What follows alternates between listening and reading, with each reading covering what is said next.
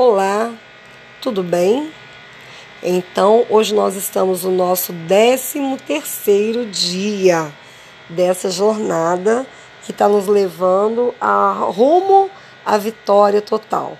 A vitória sobre os hábitos, a vitória sobre a preguiça, a vitória sobre a, a autoestima baixa, né? A vitória sobre vários aspectos, principalmente a vitória contra o sedentarismo, né? E contra a, a falta de comunhão com Deus. Afinal de contas, essa jornada diz respeito a uma saúde integrativa, uma saúde geral, né? Aquela saúde que ela é mental, ela é física e ela também é espiritual. Então, hoje nós vamos falar um pouquinho de como mudar e por onde começar.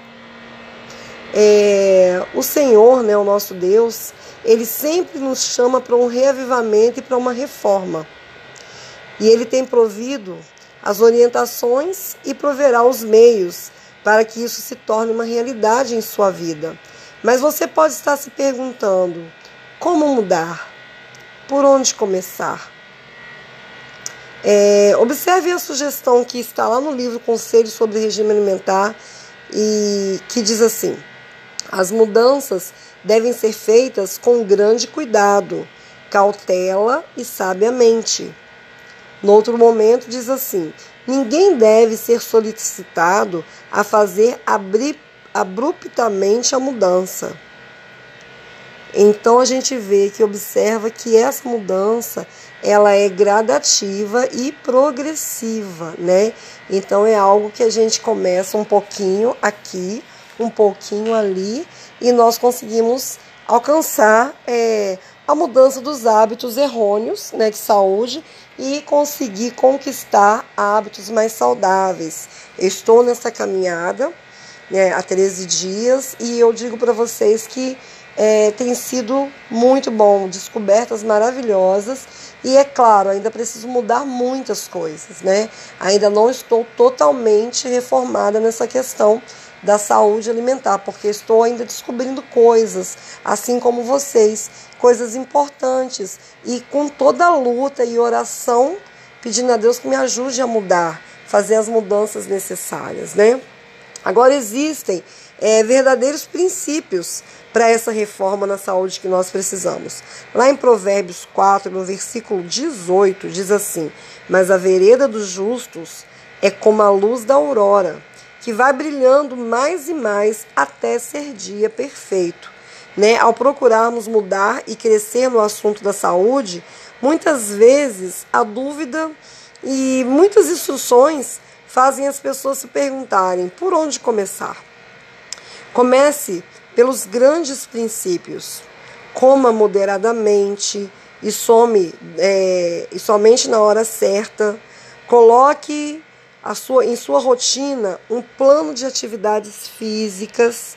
Durma o suficiente e livre-se das drogas. Eis alguns princípios aqui que vamos passar que são fundamentais. Primeiro princípio: corrigir os principais erros alimentares e controlar o excesso de trabalho. Né? No livro Temperança diz assim: os que comem e trabalham intemperantemente falam e procede, procedem irracionalmente. Isso tem tudo a ver, né? A gente tem visto que quando a gente come muito, né, vem aquele sono, você fica com a mente confusa e você não consegue, às vezes nem a quantidade, mas também a qualidade do alimento que você é, estava experimentando, né? se alimentando, você vê que o seu raciocínio fica lerdo, fica lento, você fica sem muita condição de tomar decisões, né? Então é importante ter isso de forma moderada. E claro, orando a Deus sempre, para que Deus conceda a nós o fruto do Espírito, que é o domínio próprio. Né? Esse fruto é muito importante. E Deus vai nos ajudar a comer nos horários regulares, a quantidade apropriada para manter o corpo e a trabalhar dentro de limites saudáveis. Isso é muito importante e necessário, né? Se a gente não pedir a Deus essa força, muitas vezes a gente vai sucumbir. Todas as vezes que a gente começa uma reforma na saúde, né? um, uma mudança na, na nossa saúde. É, iniciar ou retomar um programa de exercícios físicos. A falta de exercícios físicos pode ser tão perigosa para o coração quanto fumar um maço de cigarros por dia. Né? Isso está lá na Federação Mundial do Coração. Isso foi feita uma pesquisa no ano de 2002. E muitas vezes nós criticamos quem fuma, mas não fazemos exercício físico e o nosso coração vai sentindo toda é, é, aqueles problemas né, que são causados pela má alimentação, pelo sedentarismo e, e se iguala a quem fuma uma carteira de cigarro por dia. Né? Se alguém, é, se alguma coisa que mais se pareça com o elixir da longa vida é que, e que ajuda a curar quase todos os males físicos e mentais, né? Este é o exercício físico.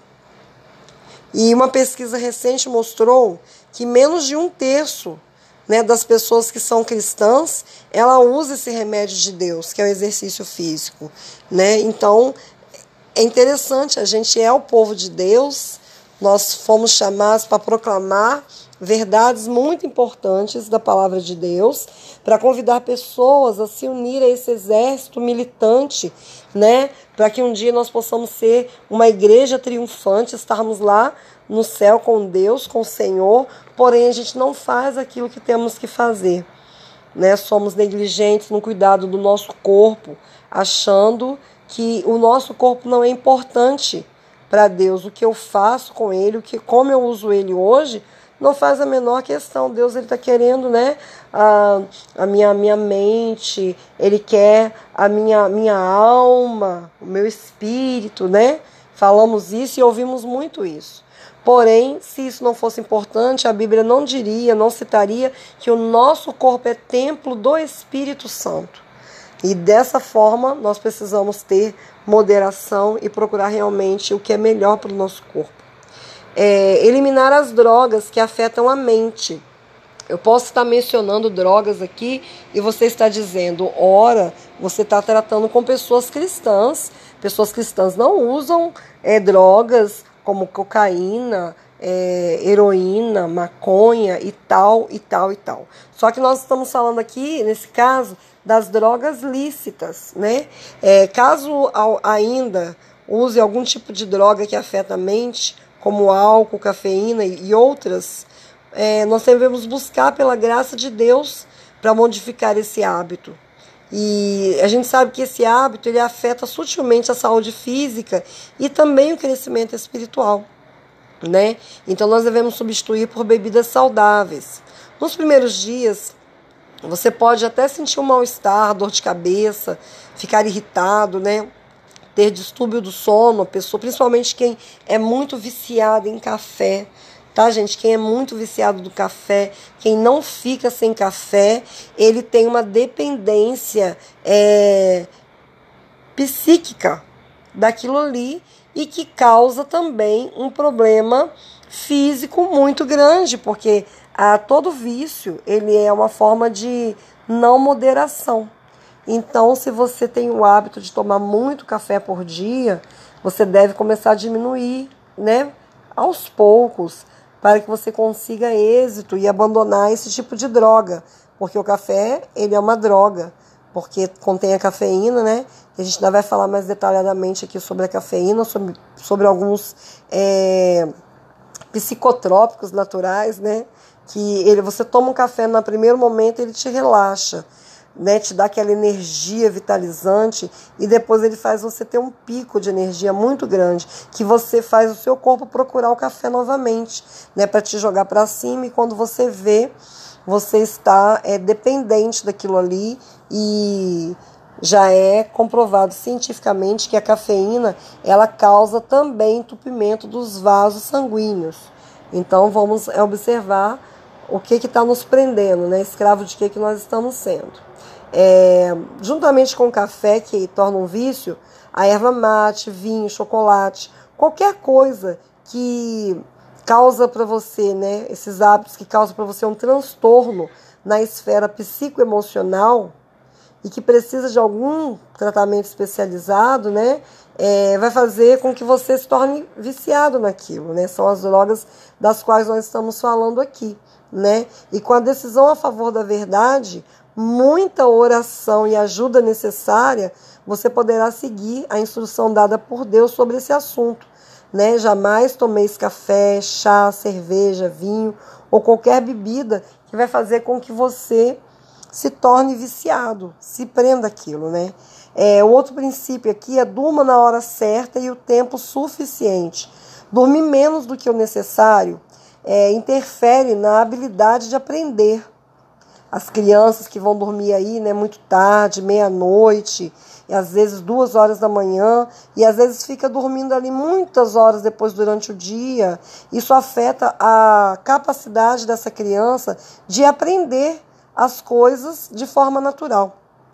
Ou seja, ela vai estudar, ela está com a mente cansada, ela não se não aproveitou os hormônios do crescimento que é liberado, né? É a partir das 9 horas da noite, né, até meia-noite mais ou menos, e aí ela se torna uma pessoa irritada, né, tanto a criança quanto o adulto, uma pessoa irritada, cansada, né, não tem bom humor, uma pessoa irritadiça, uma pessoa de mau humor, a pessoa perde a paciência com muita facilidade, né, acaba com a cortesia, com a concentração, não é uma pessoa que tenha criatividade, nem, nem uma memória boa e provoca inclusive acidentes. Já foi comprovado, né? Por pesquisas lá nos Estados Unidos, que 200 mil mortes no trânsito todo ano é causado por esse tipo de, de pessoas que não dormem à noite, né? E durante o dia acabam ficando sonolentas e vão conduzir e muitas vezes é, precisam até usar drogas estimulantes, como é, muitos, né, muitos caminhoneiros usam para poder conseguir dirigir a noite toda e durante o dia estar tá acordado e causam grandes acidentes. E além de tudo, a privação do sono engorda, tá? Gente, já foi feita pesquisa sobre isso.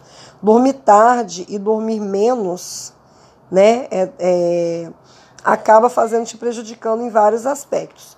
Isso acaba desregulando o seu ciclo hormonal do dia, né? E isso depende da hora em que você vai dormir. Então, se é uma criança acaba dormindo lá para uma, duas horas da manhã, ou vira a noite toda acordada, o adolescente, o adulto, fica a noite toda acordada e dorme o dia inteiro, ele trocou o dia pela noite. E isso tem danos físicos e mentais, né? Porque ele acaba perdendo ali os hormônios que vão renovar as suas células, seus, seus órgãos internos que que é necessário, né, que precisa muito, e o ciclo hormonal do dia, o que ele ganha no dia também está dormindo, que era a hora dele estar tá realmente é, se movimentando. É, foram feitas pesquisas recentemente e mostraram que a redução das horas de sono afetou os níveis hormonais. Homens e mulheres tiveram um aumento médio entre 40% e 60% do indicador de inflamação né, chamado de interleucina 6 ou IL6. O sistema nervoso ele só tem uma forma de ser realimentado através do sono e o sono na hora certa. Não basta somente eu dormir. Ah, posso dormir o dia inteiro, 12 horas, mas eu preciso dormir na hora certa para que realmente esses hormônios eles sejam revistos, né? Na, na, na, minha vida. Outras pesquisas também diz que dormir oito horas ininterruptas à noite, né, em vez de cerca de seis, às vezes as pessoas, as pessoas dizem assim, ah, eu só preciso dormir seis horas, ou só cinco horas para mim basta, né? Mas não representa bônus, mas é uma coisa necessária, ou seja, dormir às oito horas é necessário. Né? E o, a pesquisa diz ainda: não existe um sono opcional essas duas ou três horas são importantes para o funcionamento da pessoa durante o dia. Então, vá dormir na hora certa, no máximo, mais tardar até as 10 horas da noite para uma pessoa adulta. A criança, no mais tardar 9 horas da noite, muito estourando, dependendo da idade dela. Mas quanto mais nova essa criança, mais cedo ela deve dormir, né? 8 e meia, 9 horas, o mais tardar para que ela tenha o quê? Uma saúde completa para que os seu, seus hormônios de crescimento realmente estejam sendo aproveitados, né? É, e nem todos os apelos do mundo é, vai fazer de você um reformador da saúde. A ideia de se iniciar pelo exterior tem falhado e falhará sempre. O plano de Deus é começar na própria sede das dificuldades, que é o nosso coração. Muitas vezes, para a gente aceitar uma coisa, eu preciso dar o meu braço a torcer, eu preciso abaixar a minha crista, muitas vezes, ser humilde, né? Aceitar a mudança, aceitar que eu não sou conhecedora de todas as coisas, que eu preciso todos os dias tomar uma dose né, desse conhecimento, uma dose especial desses momentos né, de aprendizado ali. E, e colocar em prática tudo que eu for aprendendo de forma gradativa, um pouco aqui, um pouco ali, mas eu preciso colocar isso em prática para que realmente eu seja um grande reformador da minha saúde, né? E existe uma mensagem lá no livro de Romanos, eu gosto muito do livro de Romanos, no capítulo 14, no verso 17, que diz assim: Porque o reino de Deus não é comida nem bebida, mas justiça e paz e alegria no Espírito Santo, né? É, não use, nem jamais permita que este assunto traga desunião, discórdia. Né? O chamado ao reavivamento ele é individual. A cada um tem o seu próprio tempo para ouvir a voz de Deus e se dispor a mudar. Aceite as pessoas como são e como estão, assim como Cristo aceitou e conduziu todo esse tempo até agora com muito amor, muito amor. Essa é, deve ser o melhor remédio de todos, né? O amor, a aceitação. Né? Não é porque eu cheguei num grau que eu acho que é o perfeito que eu vou condenar a outra pessoa que não está naquele grau que eu estou, né? Ou não é porque aquela pessoa conseguiu atingir um patamar é, de uma saúde física, espiritual e mental legal que eu vou agora odiar essa pessoa ou vou entrar em desacordo com o que ela está falando. O princípio aqui é saber que cada mudança é individual e ela tem o seu próprio tempo de acontecer. Então, que nós possamos realmente abraçar as mudanças com tempo, sabe? Com humildade, com muito amor, né? E lembrando, terminou hoje de ouvir a jornada? Agora tome água, tá legal? Toma aquele copão de água, de preferência morna com um pouquinho de limão, uma, um meio limão ou um limão inteiro, dependendo do seu paladar, né? Pé na chuteira, no bamba, no tênis, na conga e pernas para quem te quero. Vamos caminhar.